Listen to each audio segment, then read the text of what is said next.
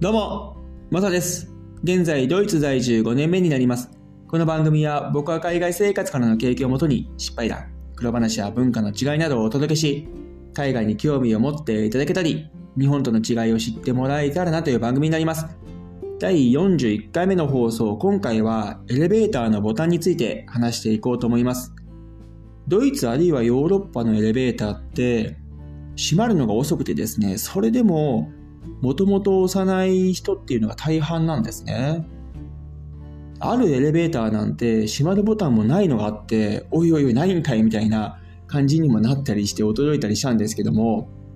こっちの人はとにかくね、閉まるまで待つケースが多いんですよ。これって日本と大きく違うなっていうふうに感じてて、日本人の場合は押すじゃないですか、エレベーター乗っちゃうと。閉まるボタンをですね。もともとエレベーターの閉まるスピードも速いですし、それでも押しちゃうじゃないですか。こっちの人はね、まあ押さないんですよ。僕もこっち来た時、結構閉まるボタン押してたんですけど、なんかこう、こっちの習慣にも慣れていこうかなっていう時期もあって、押すのをやめた時があったんですね。それで、それがだんだんね、慣れてきて、最初はちょっと閉まるのが遅いので、イライラもしてたんですが、これがね、慣れてきたんですよ、だんだん。それで、押さないケースが増えて、それが当たり前になってきたんですね。で、ある年に、何年前かな ?3 年ぐらい前かな僕が年末年始のスノボツアーを組んで、ヨーロッパから僕入れて3人、日本から僕の友達が1人来たんですけども、計4人で行ったんですが、スイス、イタリア、オーストリアと回ったんですね。そして、スイスに行った時に、日本から来た友達が、何かお土産を買いたいということになって、あ、いいよいいよと。駐車場に、地下の駐車場だったかな。車を止めて、エレベーターに乗って、直結で2階か3階にスーパーマーケットがあったので、そこに行ったんですけども、4人でエレベーターに乗った時に、その日本人の人がですね、一言言ったんですよ。閉まるボタンを押しましょうと。あー、そうか、そうだよね。閉まるボタン押すよね。っていう風にね、またね、改めて気づかされた時があって、これって何かこう習慣づくと、そうだったよねっていう風になっちゃうんですね。当たり前の話かもしれないですけども、こっちの人は幼いので、それも僕も慣れてて、